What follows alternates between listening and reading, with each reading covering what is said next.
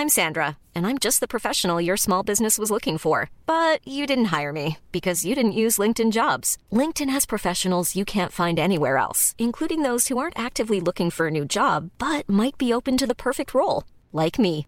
In a given month, over 70% of LinkedIn users don't visit other leading job sites. So if you're not looking on LinkedIn, you'll miss out on great candidates like Sandra. Start hiring professionals like a professional. Post your free job on linkedin.com/people today. Ready to pop the question? The jewelers at BlueNile.com have got sparkle down to a science with beautiful lab-grown diamonds worthy of your most brilliant moments. Their lab-grown diamonds are independently graded and guaranteed identical to natural diamonds, and they're ready to ship to your door. Go to BlueNile.com and use promo code LISTEN to get $50 off your purchase of $500 or more. That's code LISTEN at BlueNile.com for $50 off. BlueNile.com code LISTEN. The Telegraph. The Telegraph. Podcasts.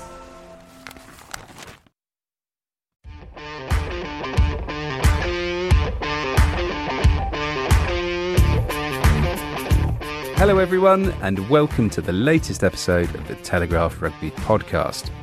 I'm Ben Coles, and I'm joined as always by Charlie Morgan Hi, pal. And also by Charles Richardson. Hello. Today, we'll be looking back at a thrilling Saturday afternoon at Twickenham as England fought back to draw with the All Blacks. We'll also get stuck into a huge win for Georgia over Wales and speak to one of the men responsible for that win, the former Cardiff Blues skipper Paul Tito, who is now working as an assistant coach with the Georgians. And we'll round up the best of the action around Europe and get stuck into the World Rugby Awards too. Guys, let's start with England's pretty incredible comeback against New Zealand. Uh, Astonishing scenes from 25 6 down going into the last 10 minutes. It was remarkable, wasn't it, Charlie? If you thought England were a team hard to gauge before the weekend, it just got more murky, didn't it? It's it's so it's difficult to know anything new to write about them. Equally, they just keep surprising us all the time because that was the first the first half of that. They were they were inferior. There was a moment on the half hour mark where they tried to maul New Zealand. Jason Ryan's influence really stark, massive maul stop, scrum penalty to New Zealand. And at that point, because New Zealand's backs were going so well as well, it was like there's nowhere to go for this England side. And then that remarkable final ten minutes It's happens. insane. Charles, should he have kicked it out? Yes.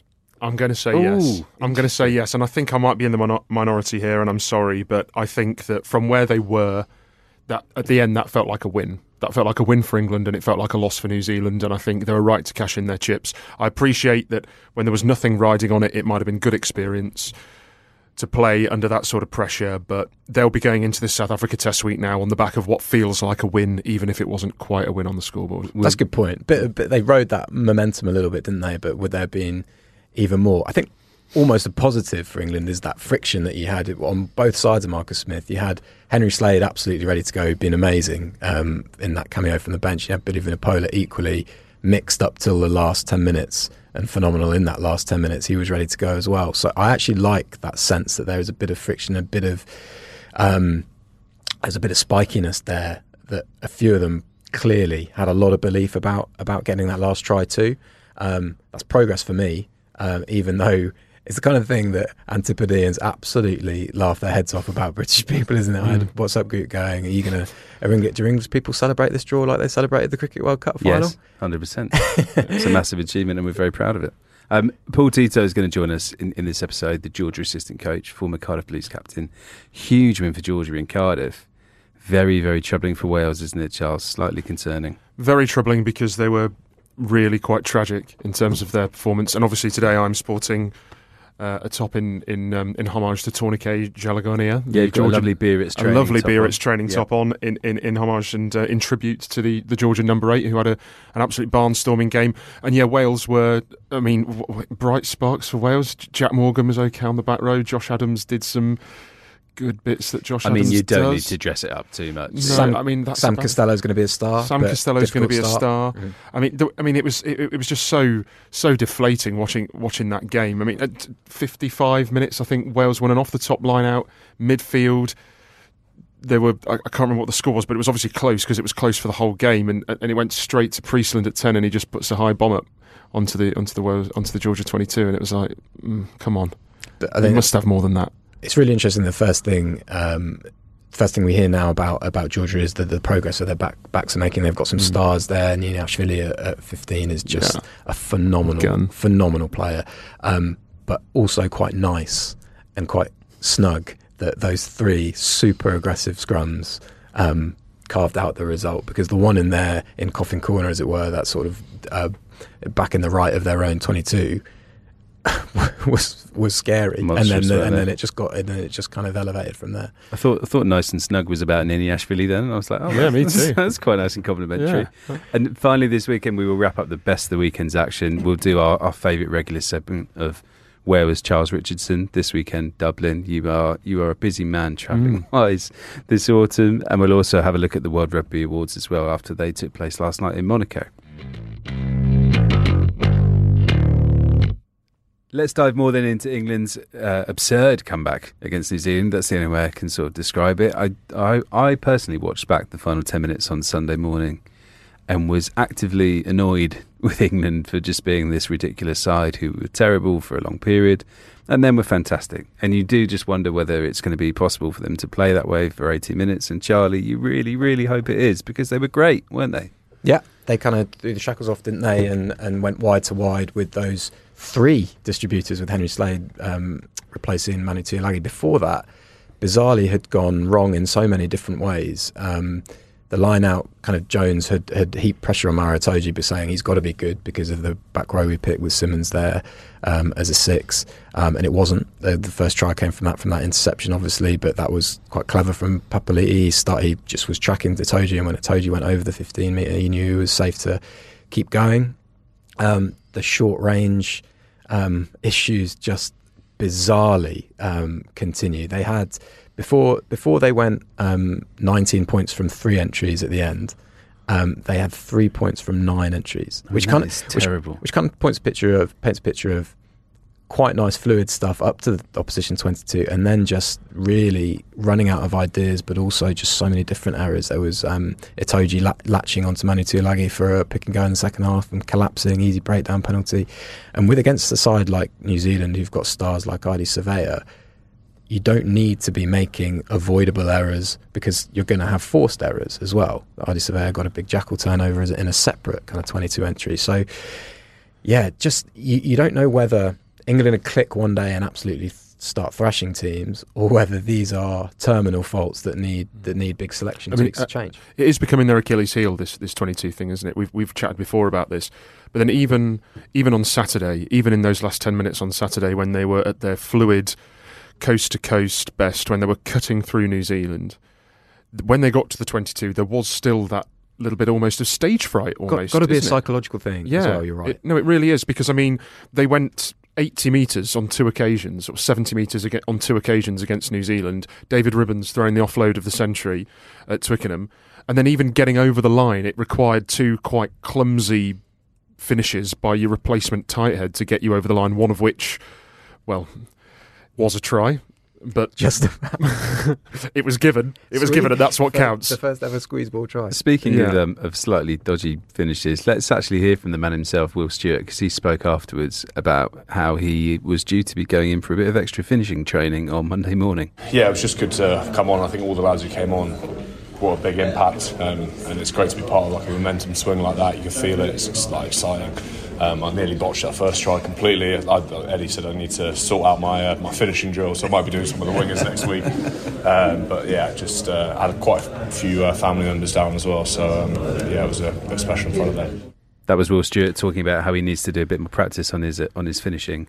Uh, in terms of New Zealand, I feel like we should touch on them. Uh, they really were just superb in that first half, in particular. The way they continually targeted Jack Nowell with those crossfield bombs. I think there were four in the first 19 minutes. They were just relentless with that tactic. And then actually how that kicking game came into effect again for the Rieko Ioane try, which I've got to say, seen quite a few tries at Twickenham. That is right in the top bucket, top three. It was it was just perfect. Everything about it, from the way Caleb Clarke cut in, from the way they hit the space, and the way Ioane ran down the touchline. I loved it. Yeah, they were really good, weren't they, Charlie? Really good. That we we kind of. Um, highlighted before the game how Joe Schmidt sort of maybe simplified their attacking game a bit. It's really direct, and actually that was um, laying the foundation for that kicking game. And Eddie Jones kind of highlighted this afterwards. If you've got a centre partnership like Jordie Barrett and Rieko Ioane, you've got to get narrow because if you don't get narrow, you're having one on ones against those guys. You're losing the gain line. Um, from from their first possession, I think there was um, an inside ball from De Groot to, jo- jo- to Josh Barrett. He's one of the one of the. Is he your cousin? he's, a, he's a fake. He's a fake Barrett sibling to Scott Barrett, who uh, crossed the gain line into an Ardie Savea pick and go. Smash mouth football again, isn't it? Oh, Ben? it's back. Um, It's it's, back, back, it's back. But then when they have that, their variety is such now. They've got those big dynamic athletes punching holes, and they've also got the ability to go to more big dynamic athletes. Like I mean, Caleb Clarke. That's I think it's, must might be the first time I've seen him live, and that's a kind of startling um, experience because wow, he's he's cool to watch. When, Yeah. Bo- when Beauden Barrett knocked over that drop goal to make it 25 6, Will Greenwood was sat next to me, our columnist, and he said they're just rubbing salt in the wound at this point because it just seems so clear that they were going to win this game by a mile. I thought Mark Telea actually was great on the right wing. Warren Gatland last week in his column mentioned that he's an excellent defensive winger. In fact, one of the best that Gatland said he'd ever seen. And that really showed because he had he had a turnover penalty, but he was also so solid under the high ball and in defence. I, I, in so many ways, I just cannot believe that New Zealand have lost this test, and yet it doesn't feel like a. They've t- drawn it, Ben. Sorry, but it feels like they've lost it, doesn't it? does. Yeah. I, I, I keep looking at it and thinking, I can't believe they've lost this. They haven't lost it; they've drawn it. I mean, do they wish that they hadn't have kicked that drop goal in the end? I mean, I know hindsight's a Mm. wonderful thing, but would you have played through some phases? They had the penalty advantage, played through some phases, run the clock down a little bit more, seen what what came of it, and then maybe just taking the three. I mean, you can knock off another sixty seconds with a kick at goal. Giant see uh, New Zealand hit drop goal, isn't it? Because you, yeah, normally it's such a try Such a sweet strike as well. You- it never looked like it was going to miss, No, did it? y- y- um, Ioane, speaking of him, he was. I mean, a- how spiky is he on the field? He's always Mm. always sledging to kind of and sure you can back it up when you when you're running at 33 try 33 test tries now at 25 I think. Oh, But he said afterwards, yeah, I think he, he said afterwards um, that if Richie Mo'unga is playing against a side who are down to 14 who have don't have a specialist scrum half because TJ Perenara has done his Achilles, there's no way they're kicking the ball out. And it's just interesting. It's, I think it's just a part of England's development. And to be honest, if you're them, are you going to have? I know they've gone, they've gone three tries in, in ten minutes, but are you going to have total faith in your phase play given how the, the whole year's gone so far? Mm. I don't know. I don't know. Yeah, and also, let- how deflating would it have been to have lost that after all that? Mm. You know, to have Mm. to have with, with how sort of toss of a coin some breakdown penalties can be nowadays. You know, you could have got to the ten meter line. There could have been a, a bit of a neck roll, a side entry. It's a bit borderline that that that Mathieu Raynal goes goes gives towards New Zealand, Mm. and then you've lost the game. And how deflating would that have been after all that? Charles, what you're saying is all far too sensible. I, I wish they'd gone for it. It- I, I keep thinking about it Yeah. because Ioane in the same quote says it's different mindsets, i.e., we would have gone for it, and Yeah. Foster said the same.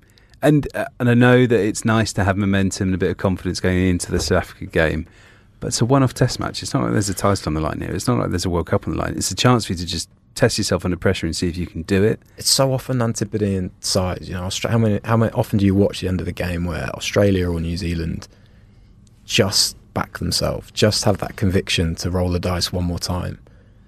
And sure, it must not come off for them every time. No, but no. It's and it's a self-perpetuating thing. I think. I think England will get there. I think England will get there. Do you think? I mean, I don't think Marcus Smith kicks the ball off. He's playing for Harlequins. Do you reckon? He, do you reckon as he did it, he was thinking in his head, "I don't want to do this." And as, as Do he we, do sort we of know who made the call? the- Was it was it Ben it was Youngs? really the, well the way Ben Youngs was wasn't it? talking about it. Mm. Ben Youngs actually went into great depth, and he said that because they'd lost, I think Freddie Steward and Owen Farrell to the ruck to win the to win the restart back. He was he was saying we didn't have all of our playmakers, and we were right in the middle of the pitch. So if you go left or right, it, the, the numbers aren't quite there to sort of attack and stretch the defence. Yeah, okay, it all makes a lot of sense. I just I don't know. I wanted to see it. There was a little, and I'd look back. Amazon didn't capture it. There was a little conflab uh, while they were looping through a couple of replays of, of Will Stuart's second try. Um, Farrell actually had gone back behind halfway and then went back forward to um, Marcus Smith. Mako Vunipola, interestingly, was was certainly vocal as well. So they would, and we we hear a lot actually about how um, Mako is a big um, in-game leader for England. So I think that those were the guys who were met, who were having the conversations And how good was he off the bench? f- phenomenal. So, so good. Um, he's just a footballer, isn't he? And, and that's where him and him and Genge actually offer that little bit of little bit of different. I'm not saying Genge isn't, isn't a footballer, but Genge, you've got that real real ferocity in the carry, in the carry, whereas Mako's probably lost a little bit of that ferocity in the carry, but there, uh, you know, you've got to be watching guys either side of him for the tip and for the pullback as well. So it's almost like all options are on with Mako. He looks so energised. Just Yeah, two, two more things to finish this chat on. Um, with uh, Charles, and I'll come to you first on this. Um, Jack Van Poortvliet, tough afternoon, the intercept, under loads of breakdown pressure. W- one interesting point that we heard over the ref mic was Farrell was saying to Mathieu Raynal, can you please be a bit louder and a bit clearer about when the ball is out of the ruck, because that was what led to Van Poortvliet getting poached at one point. Um, next week, do you think he will start against South Africa and should England stick with him? England should definitely stick with him. Do I think he'll start? I'm not sure is the answer to that, but I think for definite he'll still be in the in the 23. They might, considering South Africa's tighter game, they might go with with the sort of box kicking expertise of Ben Youngs. I mean, Van Poortvliet's an excellent kicking t- kicking nine too, but they might start the experience of Youngs first. Bring bring Van Poortvliet off the bench. I, I still think he'll be in and around the squad. He actually got, yeah, he didn't have his greatest game, um, Van Poortvliet, but there was there was one ruck call that was very very harsh on him from from Mathieu Raynal and who had an, an otherwise fine game, but. Uh, yeah, it was a tough day at the office for him, but I, you've, they've got to stick with him. There was there was an arm round him from Eddie Jones at the end of the game. It looked like it. I don't think he's going to be having the the Lozowski treatment. I really don't. Never been less worried about a young player than I am about how he reacts to this. They're actually interesting story. But first start for Leicester or first appearance for Leicester first team against Sale 2020 2019 got um, charged down. Sale scored. Sale pumped Leicester. Um, yeah, he's, it's worked out all right for him since. the Lozowski treatment. That is brutal, Charles. That might be a title for the episode. Um, fi- and finally, with Marcus Smith, can and will we see him play like that all the time for England, or is that just too much to ask? Is it just a response to adversity on the scoreboard, or actually is that the way forward? there were little signs of it throughout the game, and that and it was building clearly on what England were trying to do against Japan. So, if you watch sometimes when they get a ruck, kind of either centrally to the field or at least on the 15 metre line, Farrell will set up first receiver with kind of forwards around him, and he'll have Smith in that second receiver role. And when he's getting the ball there, people are going, "Why is he getting the ball so so deep?" A few times, Smith is bolting out of that structure down a short side and being flat. I think England really want him to keep doing that. He tried against Japan when um, he tried to throw that um, ball over Nagare and got intercepted. That worked for that. So the first um, passage of England attack, they did that, and he got that ball away to May, who got on the outside of Telea, and then they've got a big gain line, um, England.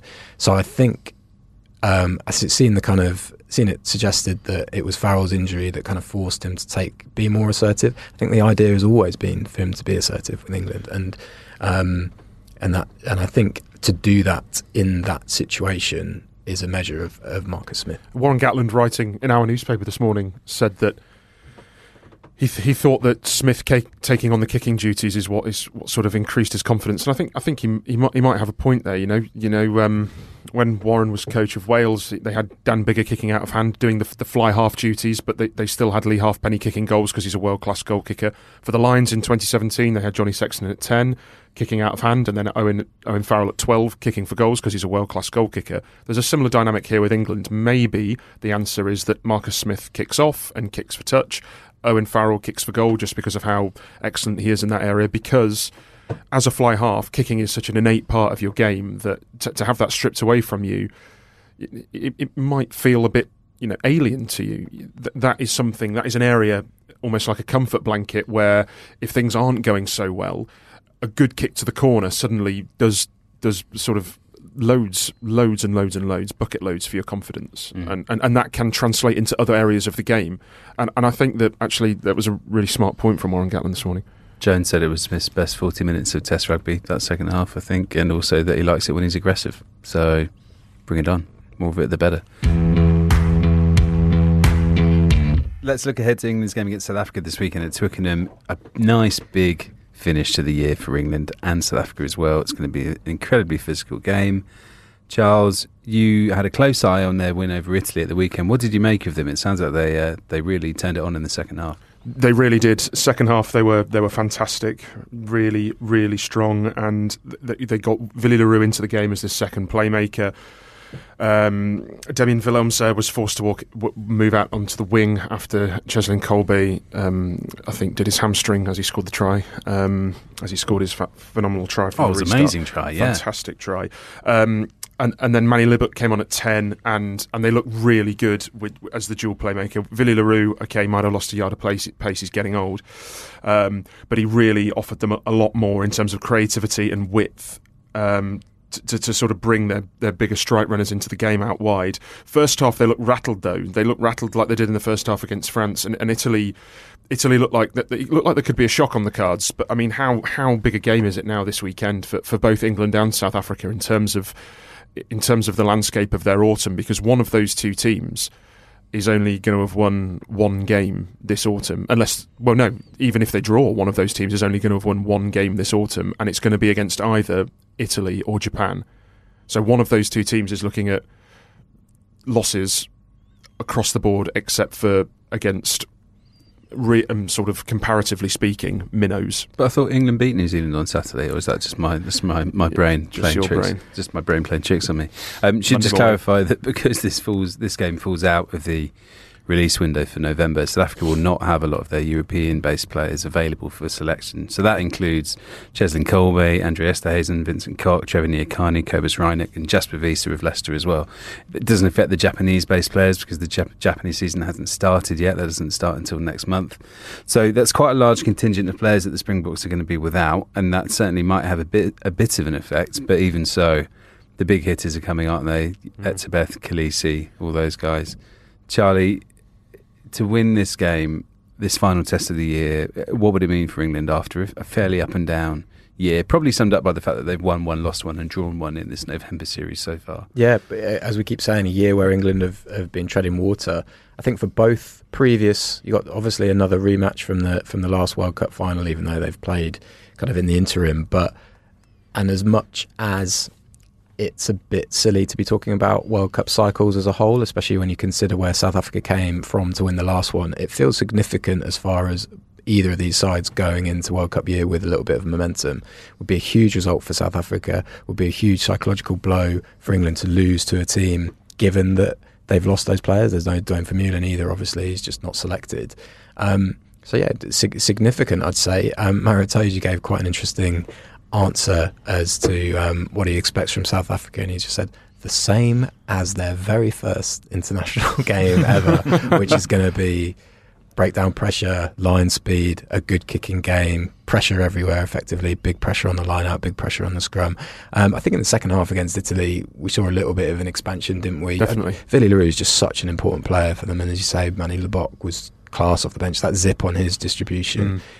Looked like it gave. He, he looked like um, he looked like he'd been around for twenty tests. Yeah, He I mean- really assured. He must be close to the starting jersey at Twickenham. Yeah. at Twickenham this week. He really, Yeah. really must be. And if and if South Africa has have those blend of threats, I think it's going to be really really tough no matter who they're playing. His opposite number this weekend. I mean, how, how significant a game is it for Marcus Smith as well against South Africa? Because the, the equivalent game last year was sort of his coming of age Yeah. match on the on the international stage, wasn't he? How he ran those those last five minutes, last five ten minutes for England against South Africa, and obviously they won that game.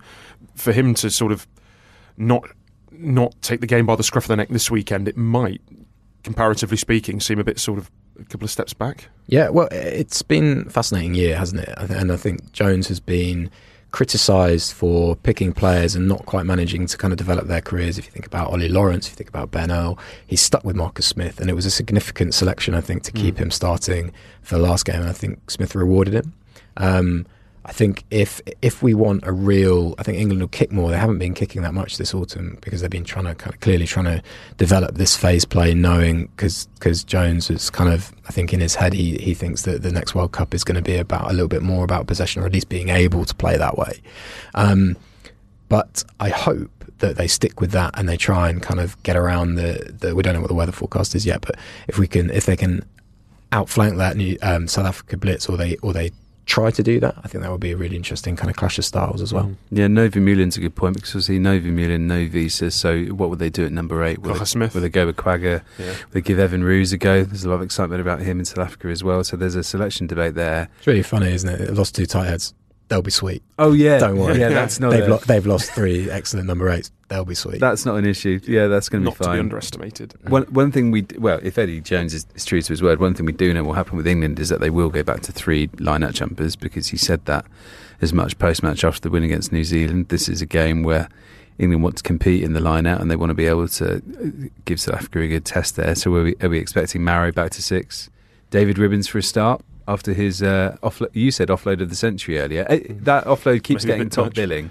And, and all of it sounds fairly accurate. Like I, Yeah. I can't really dispute. I think it was a the surprise, wasn't it? It was, it was completely out of nowhere, wasn't it? Well, as in, you, you know, we've all watched David Ribbans play a lot, and I was ecstatic to see him get called up, and I'm ecstatic to see him included. But I don't think any of us really, in our heart of hearts, um, thought that he had that in him, or or, or expected to see that from him uh, off the bench against New Zealand in such a clutch moment. Will Hobbs on Twitter. Dave Ribbans obs- offloads the most outrageously skillful pass by an England player this millennium. Discuss.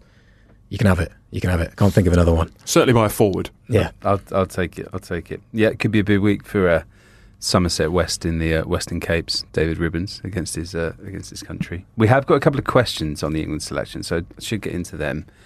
Is the England back row quietly becoming an issue with Lawes sidelined indefinitely and Vunipola looking a shadow of his 2019 best? The balance seems off.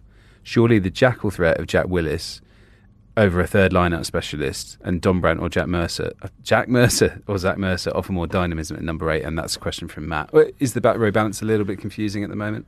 Yeah, um, I think it's almost as if they've got a bit tangled with it. Um, I mean, I, I think I've, think I flagged this last week, Charles, but you asked Eddie the question direct whether why why isn't he going back to Curry at, at six and using him as a kind of an out and out blindside flanker, using him more in the line out. That was an area. The line out was just a bit messy, wasn't it, um, for England on, on Saturday? So they were clearly used to playing with a jumper at six, and and maybe it's just a familiar, familiarity thing that they go back there.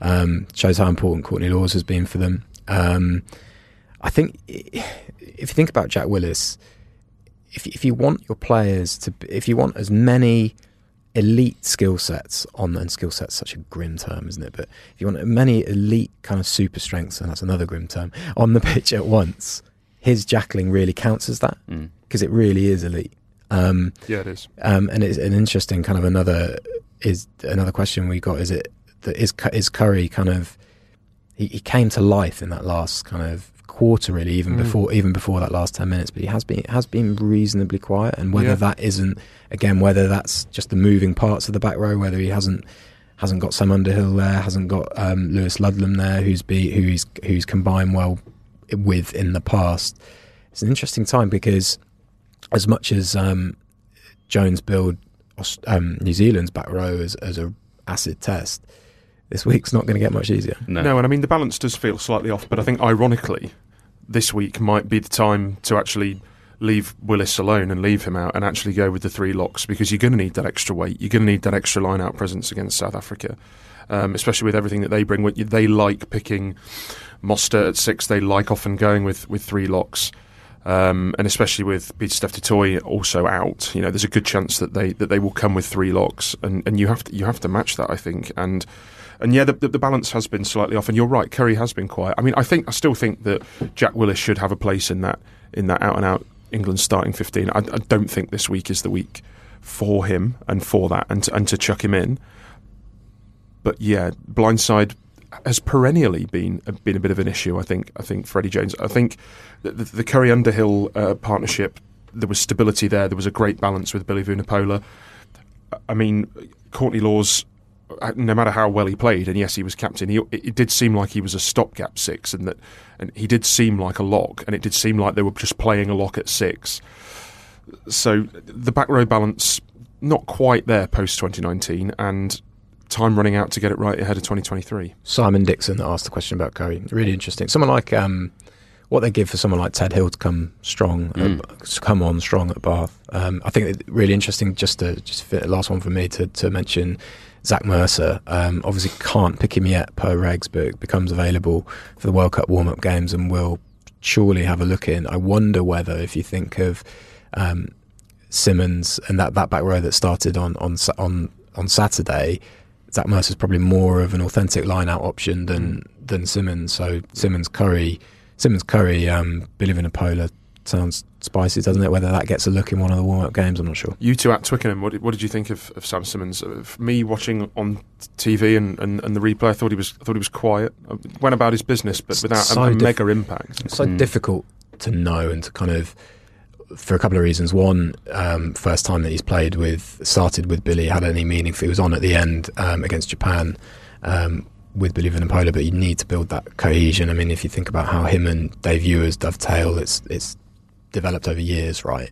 And then the second thing is just how many different ways that England would shooting themselves in the foot. Yeah. Yeah. Really didn't kind of build any momentum in the game. First half, particularly, that they just played to none of their strengths. He All got- of their strengths was taken Simmonds away. got stripped for um, Ioane's try. That was uh, how the was um, how the turnover came about, which is a kind of a, I guess, a glaring thing that you could point to, and it clearly it things kind of looked up for England after Scott Barrett, and then Papaliti went off. So Just a very quick question to finish this section on, on the back line. Is it time for England to move on from Tuilagi and Jack Nowell? I appreciate that. It's very hard to answer quickly, but Manu uh, Manu wasn't at his best. I, I I'll wouldn't answer it quickly. say. No, Okay, there that's, we go. that's I'll quick. answer it quickly. Charlie. I wonder whether the key to getting um, killed two birds with one stone potentially, if the key to getting um, Slade, Smith, and Farrell on the pitch at the same time is maybe playing someone like Freeman on the wing. Mm. So bin them both. Jens, if you like, want. Jens likes Don't him, bin doesn't them he? both. Freeman. Um, so Wow. there's, yeah. there's every chance of that. You I can. would There's a way to do it. team. There's a I way would to have do. Jack Nowell in my England team. I'd have him as one of the sort of first names on the team sheet. I think he's he, th- th- England. England as a, as a as a back division got caught out with these crossfield kicks they were defending too Now Yeah, I don't think you can pin it on. wasn't Nowell. just Nowell. There was one over to there was one over No. to May's wing, and actually for the Mm. try for Ioane's try, the two wider guy, widest guys in that defensive front line, are uh, Manu Tuilagi and Billy Vunipola. So it's clearly something that's been identified on the field and gone spontaneously from New Zealand, which is they were stretching um, they were stretching um, England with running exits all game, so going across their own twenty two because Mm. that's a decent way to go against England if you're going to stretch them laterally. But is this a technical fault? Because we saw against Argentina that, that, that gorgeous first phase try where they completely tore England to shreds.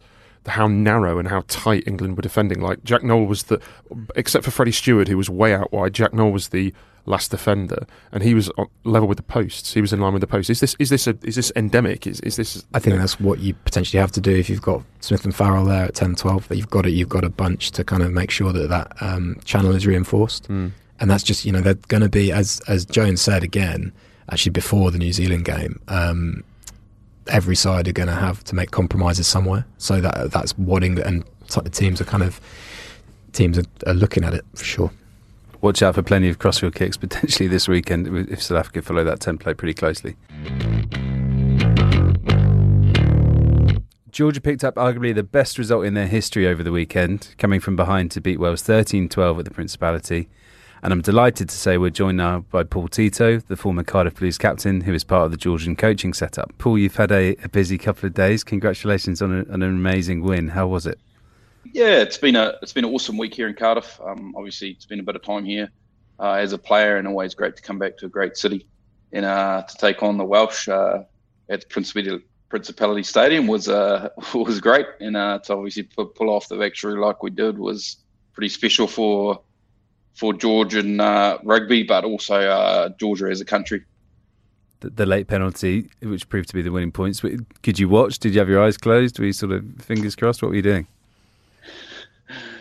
Uh, I've actually watched uh, Matko uh, Growers kicking over the last uh, couple of times since I've been within the group, and he spends a lot of time out there kicking. So, you know, he's a pretty confident young kid, and um, you know, we had a lot of confidence put him on late in the game because of his accuracy and his kicking. So, yeah, I was pretty confident. Obviously, Levan, the head coach, didn't watch, but uh, yeah, I was I was there. Um, I, uh, wishful thinking and, and, and praying it would go over and, and fair fair play to the kid. He stepped up and and and put it through the sticks. And what, a, what an introduction from those two um, replacement props, Paul. Um, can you tell us a little bit about them? Because obviously they came on and had, a, had an absolutely massive, massive impact on the game and, and, and embarrassed Wales really at the set piece. It's interesting you say that. You know, we've actually got a couple of uh, our main tidy props are uh, not not with the squad um, in the November series. So you know, I mean, I think we've got a fair bit to go in that space. Uh, the guys obviously that came on did a did a really good job Georgian are renowned for their DNA is scrum and driving line out. Um, but I think what we've seen um, recently is the real development of the backs. Uh, they've got some class backs. Levan and, and Corey Brown, um, the, the back coaches, have done a fantastic job with a with a franchise team with a Black Lion to bring bring the next tier of guys up. So when the guys are coming back from France into the national team, that uh, the standard has increased uh, a lot. So the guys have done a brilliant job, and, and we're seeing the benefits uh, of it now in, in, the, in the bigger stage. Paul, I've got to ask about the just the scrummaging in general. Uh, what is it, mm. having seen them up close, that just makes Georgian sort of forwards so good in that area? Is it all natural? Is it is it hard work? Like, how, what do you sort of put it down to? Naturally, they're big boys. Um, you know, a lot of them have done wrestling as, as a priority, as their main sport when they're young. Nixon, the the loose head prop that's come on and done the damage uh, in this in those last few scrums, uh, has only been play, playing rugby for three years. Uh, he's a beast of a man. He is impressive in the gym. He's I've seen him bench the most that I've ever seen anyone bench uh, in my life. It's a it's a beast. You know, what I mean, the Welsh have made some late changes, and uh, they've got some pretty inexperienced front rowers that have gone on, and uh, they can't handle his strength and size, and and he's done a real job. Paul, could I ask you one? Um, maul defence with with I remember the 2020 Autumn Nations Cup. England mauled Georgia relentlessly. I think that was a game that Jamie George scored a hat trick in it, and the sense seemed to be that kind of. Mm. For emerging nations, more defences one can be one area of disparity for them. Has that been a big focus for you?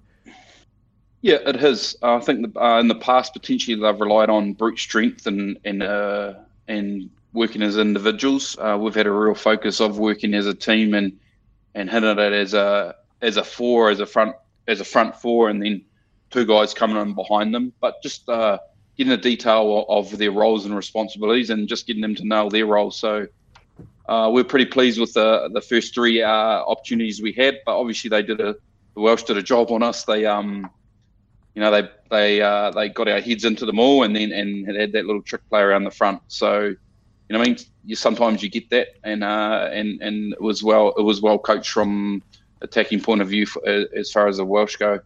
You know, they they they made sure that our heads were in, and then they then they played around us. So much talk, Paul, uh, especially with England this autumn, about sort of the amount of jumpers that you have in the line out. I know uh, we sort of saw England go back to two against New Zealand. Eddie Jones freely admitted after the game that he was going to go back to three against South Africa. It, just how much of a difference can that really make to your sort of line work? And, and do you sort of have to have three jumpers now, or how does it work? Yeah, just dictates uh, what what kind of what kind of line outs you can actually run for your attack. Um, if you're only going to pick two main jumpers, so if you're only picking two main jumpers, potentially you're going to have mainly five man lineouts for your for your attacking uh, for your attack. Uh, if you put um, a six man, obviously they can um, opposition teams can do a lot of homework on you and, and try and block the two main jumpers that you've got. So yeah, um, the the line out is a is a work in progress for for Georgia. Just really working on the basics of the of the jump, uh, throw and lift, and and lifting the standards in, in that space. And hey, we're not, we're by all means uh, not not the complete package yet, but you know, come World Cup time, um, we're going to be confident of playing anyone and, and winning our ball. And Paul, where does this where does this obviously historic win on Saturday leave leave the sort of Georgian rugby landscape? What what do you need now to, to push on? Is it is it six eight, Six Nations entry? Obviously, there's been a lot of talk around that, but but what do you need now? What's the golden ticket for you to push on here and, and, and sort of really capitalise from from a you know historic landscape changing day for Georgian rugby? I think Booker, the, the captain's pretty been pretty outspoken about this. Um, I think we just need regular um, tier one uh, games. I think we've proved that we can we can mix it against you know the Italians and, and now the Welsh and Cardiff. So I think if we're just getting those regular games in, in July and November and we're playing the top tier teams, I think at the moment that would be that would be the goal. Um, ideally, uh, being involved in the Six Nations would be great, but you know, I mean, I don't know how far away uh, that is down the line. But you know, I think Georgian Georgian rugby's on the rise, and it's exciting to be a part of. Given your time in Cardiff, Paul, were you in charge of where to go for the night out on, on Saturday night, and where did you take the boys? It's a big role. Oh, I had nothing to do with these young guys these days. Eh? I keep well away from them. Um, where did we go? I think this place called Flight Club or something like this. Um, Sure. A new bar in town. It was pretty cool actually. Um, most of the lads were there going large, um, and then they actually ended up in Tiger Tiger, which is uh, not as popular as it once was, but uh, nice and close to the hotel, so the old boy could sneak out the back door not too late and get back. It had actually been a big week for me, so uh, yeah, I'd had a few Friday night, so um, it was uh, it was it was good to get out of there. Chippy Alley at 2 a.m., 3 a.m. Chippy Alley, it's a special place. What time did the team finish? Well, a lot of the guys actually flew out at um, one o'clock in the morning. Uh, had the bus to Heathrow at one in the morning, six in the morning. All the guys that played in France had to be back at their club uh, for Sunday. Oh, Um, so that's the you know that's the juggling act that we we have. Um, a lot we've got twenty guys in the top fourteen that are that are that are from Georgia. Not all in our squad currently, but we've got a um, fair few guys playing in France. So you know the the French team are paying their way good wages, so they they get a lot of pull on these guys. So they had to be back in camp on Sunday and ready to go for training that sounds today. So there would have been a few. Um, yeah, no, no, there would have been a few headaches, I'm sure. So they just wouldn't have gone to bed. uh, it's it's life. You know, I don't think they went to bed. I saw a few of them at six in the morning. They went so so great, but you got to celebrate the um, small wins when they come your way. Definitely. Paul, that's got to make you even more excited about the World Cup. You think you're juggling those, juggling those commitments now. Clearly, We hear a lot from from England that they're going to have time together for the World Cup, but for you guys, that's going to be an even rarer opportunity. Yeah, it's exciting um, to see how far we can actually uh, go with these guys. Um, they've got we've got the basis of a pretty settled squad. Um, like I said, we had four or five guys out that would have started for us against Wales. So you know we we know we can go up a couple of levels from that. And hey, Wales will be the same. They had a few guys out as well. So um, you know, I mean, it's it's exciting times. Uh, I think uh, Georgian rugby is uh, is here to stay, and uh, it's exciting to see them progressing in, at, at the bigger stage. You touched on it there, Paul, about being back in Cardiff, and I imagine catching up with a lot of a lot of people. Uh, uh, Was that good? And also, it, although you would have obviously been delighted that Georgia won, was was a part of you? I don't know, maybe a bit sad for Welsh rugby to see a result like that. Yeah, I've you know, I mean, I I know quite a few guys that are tied up in the Welsh team still, and you know, you know, as a coach, it's it's it's tough. You know, I mean, it's a tough ride. Um, um, and and the pressure is going to be on these guys, and you know, you even see that in the press the last couple of days. You know, you always feel sorry for your your your coaching mates because you know, in in the in the not so distant future, you know, it can turn so quickly. So you know, I mean, I've got full respect for all coaches, and I'm always, uh, you know, I'm there for them and, and, and feel and feel their pain during this time. When we said we were having you on, a lot of them referred to you as a Cardiff Blues legend. How do you sort of look back on your time there? Yeah, it was a great time in uh, in Cardiff. Um, come as a bit of an older fellow with my um, partner at the time, and we had one year without kids, and uh, had a great time and travelled and, and did some did some uh, plenty of time at the walkabout, um, and really had an enjoyable enjoyable first year uh, before settling down and uh, and having kids. So I think we had a real good mix. Uh, got some great friends here, and um, currently staying with some really good friends of us uh, of ours that we that we uh, had during our time here in Cardiff. So very special place and uh, and awesome people, very similar to to the Kiwis. Um, you know, we had a crew that came out to our wedding. Um, you know, a few Welshies come out to our wedding. So, you know, I've got some good mates, and it's always good to come back and see them, see how they go. What's the goal with Georgia at the, at the World Cup, Paul? How do you how do you approach this uh, now after having that win against Wales? They they're in your pool, obviously. Is it? Do you look at it as a sort of win two games, or do you look at it game by game, or is it a right? We want to get out of the group. What's the sort of overarching narrative there? We've had a um, brief discussion as as a coaching group where where we wanted to go before the um, before the Italian game in in July. Um, potentially the potentially things have moved f- uh, further forward from there. So it'll be interesting to see what uh, Levan's got to say about this now. But hey, I think um, the thing now, like I, have said to a few guys, is when we go to the World Cup now, is uh, teams aren't going to take us lightly. You know what I mean? Like they're not going to be able to rotate as many players as they potentially one, uh, once would. mm. um, and they'll ha- they'll be having to take us uh, pretty seriously because they know that um, on our day we're actually not a bad team. Paul, congratulations on a great win. Loved watching it, and uh, and best of luck for everything ahead. Hopefully, we'll catch up with you in France next year. Cheers, Paul. Cheers, guys. It sounds like a very fun few days for the uh, for the Georgian camp. He he was great, wasn't he? Enjoyed yeah. doing that. And yeah. why not? Yeah. And and fair play for admitting to being dusty on on what is an amazing uh, achievement. Don't It's fancy been travelling to. Heathrow though at six a.m. on a Sunday with a very bad hangover. I've, d- I've No- done that no bus. sleep. It was only from Bristol. It was after a Bristol game to, to Heathrow, and yeah, bleak at the best of times. I guess I, I hadn't just been in Wales. and you wouldn't and you wouldn't want to meet Nika Abeladze down at Dale Kelly by the by the sounds of things from from what Paul said. The reserve Georgian Loosehead who came on and absolutely demolished the Welsh scrum alongside Alexandra Cantelia. Uh, those two reserve props were out of this world. They really Beasts. were. They really were. Uh, With Wales, is it is it too late to move on from Wayne Pivac now? I saw, I saw a lot of comments from people saying that you know there doesn't seem to be a lot of belief in the coach and in the side.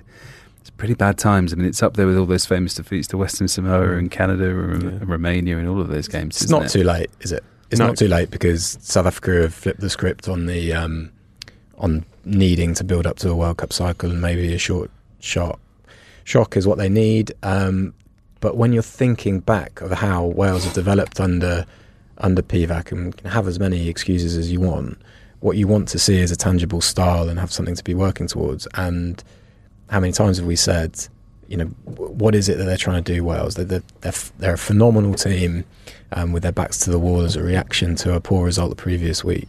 You'd never ever want to face them in Oh, that. But, but, yeah. but as far as kind of building through a tournament, and they should be fine. They should be fine. They're fantastic. The, the first 23, first 33 that they pick for the World Cup will be full of quality, quality players. Um, but that's not coming together. You say that though, but reason. a lot of a lot of those quality players, even on Saturday, making a lot of individual errors, Oh, yeah, yeah, uncharacteristic individual errors. And how do you how do you mitigate for that? How do you you, you can't really, you know, just being stripped in contact. A lot of dropping easy passes, dropping high balls that they mm. should take. I don't know if it was a mental application thing because they knew that they were playing only, only Georgia in inverted commas, but it, it was it, it was extraordinary. There was a, um, I think it mentions Costelow earlier. It- There was just a real, a kind of fairly straightforward first phase move that Faletau dropped, and when a yeah, player like that is dropping yeah. passes like that, you're thinking something, something, you know, something's got. Something's We've said on all this, but they, they will now beat Australia because they lost to Italy, won in South Africa, they got hammered by New Zealand, beat Argentina, lost last have Oz, weekend. have Oz got any players? Poor old Australia, Australia are limping Mm. into Cardiff. So Yeah. I mean, I, there's a this is a wider discussion to have at a later date. But Pivac is really the tip of an, tip of the iceberg, isn't he? Because there's so many deep rooted issues with the Welsh game in terms of funding, in terms of a lack of an independent chair.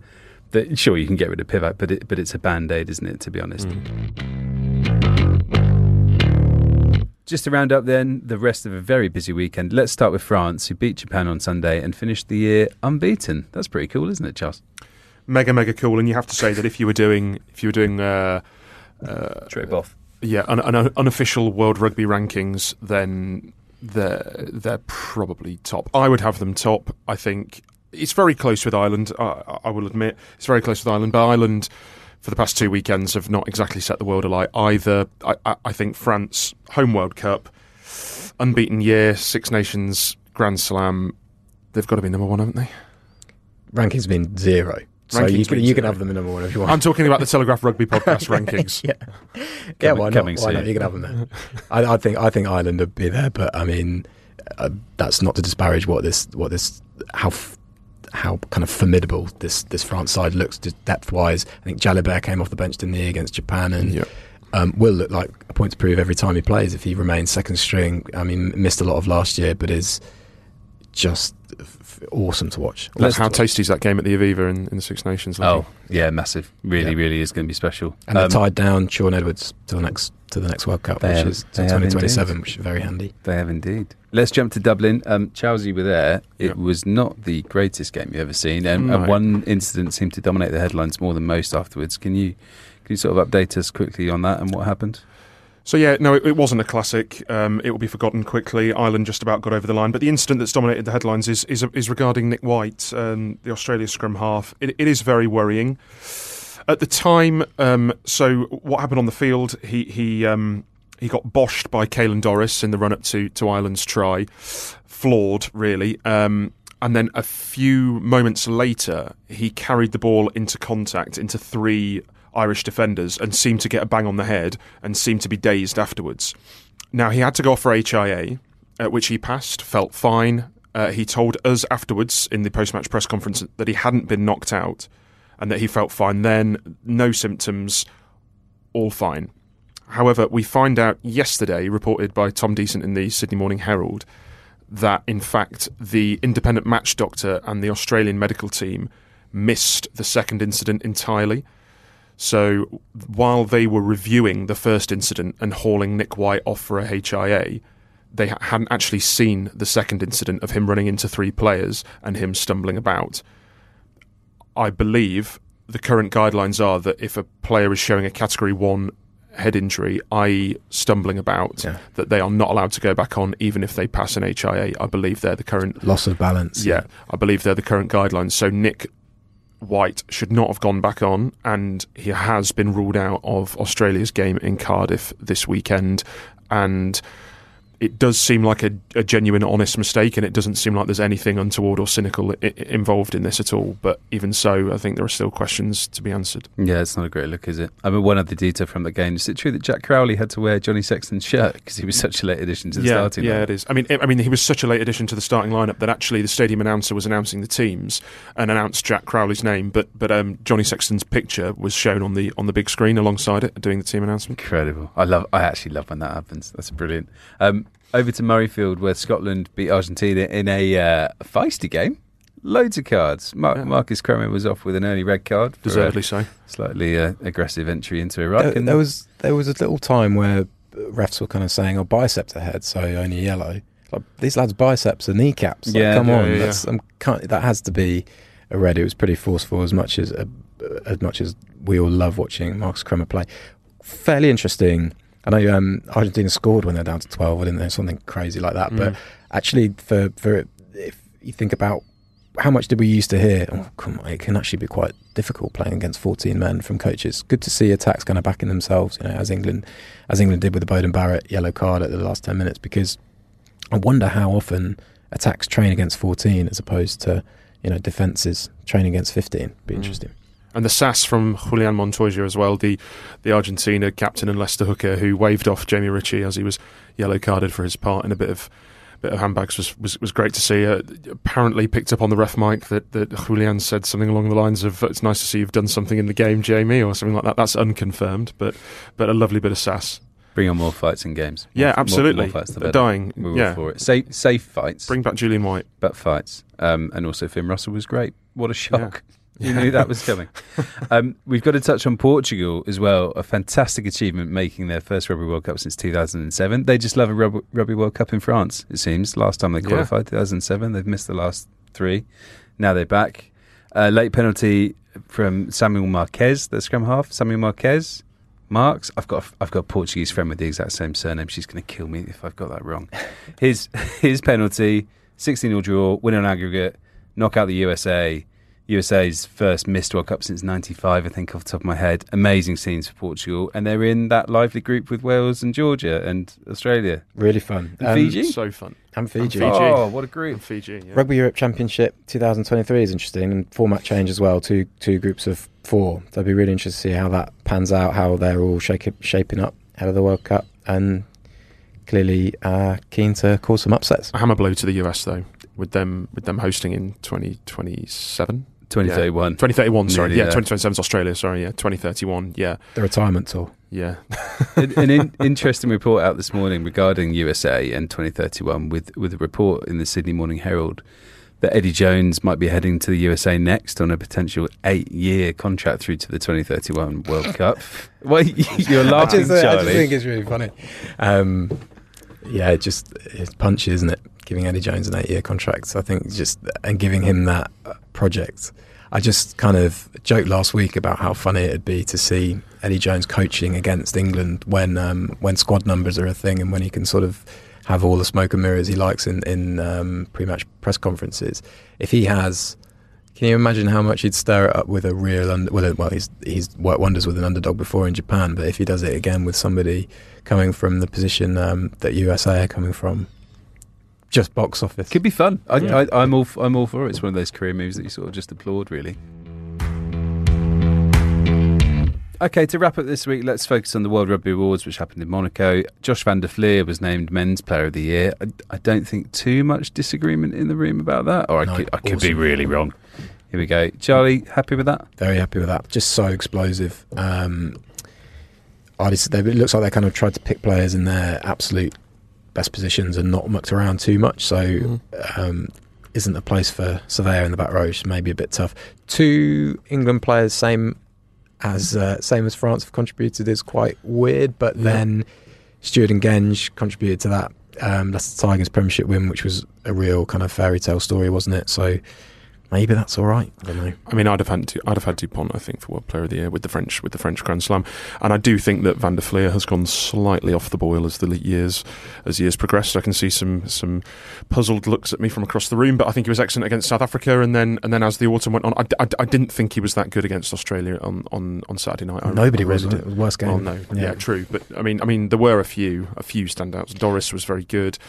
Um, I thought Mack Hansen on the wing was excellent, but I, I, yeah, I mean, Etzebeth keeps getting binned for these things, doesn't he? Yeah, I feel like that's a bit. uh, Well, you could make a case for a lot of the French players, couldn't you? I mean, maybe Mm. Cyril Baille could have been in there. There's yeah, definitely Marchand at hooker has been phenomenal for few, them. few of those guys must have been I've close. seen, I think, seen Ed- Etzebeth obviously a few times this year. He was slightly off the ball in the uh, game that South Africa lost to Australia in the Rugby Championship.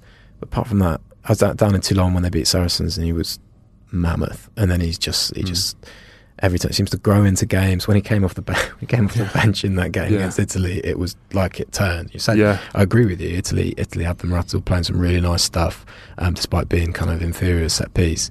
And Etzebeth just kind of went, "Come on."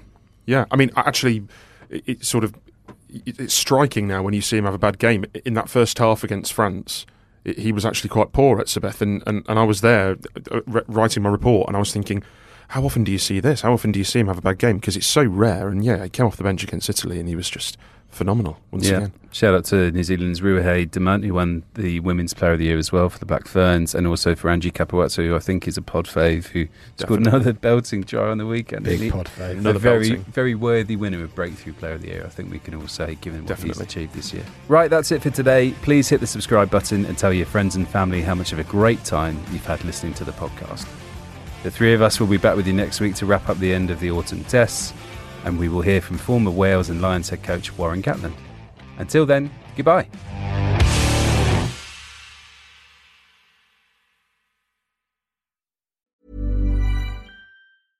Mom deserves the best, and there's no better place to shop for Mother's Day than Whole Foods Market. They're your destination for unbeatable savings, from premium gifts to show-stopping flowers and irresistible desserts. Start by saving 33% with Prime on all body care and candles. Then get a 15-stem bunch of tulips for just $9.99 each with Prime. Round out Mom's menu with festive rosé, irresistible berry chantilly cake, and more special treats. Come celebrate Mother's Day at Whole Foods Market. Hey, it's Danny Pellegrino from Everything Iconic. Ready to upgrade your style game without blowing your budget? Check out Quince. They've got all the good stuff shirts and polos, activewear, and fine leather goods, all at 50 to 80% less than other high end brands. And the best part? They're all about safe, ethical, and responsible manufacturing. Get that luxury vibe without the luxury price tag. Hit up quince.com slash upgrade for free shipping and 365 day returns on your next order. That's quince.com slash upgrade.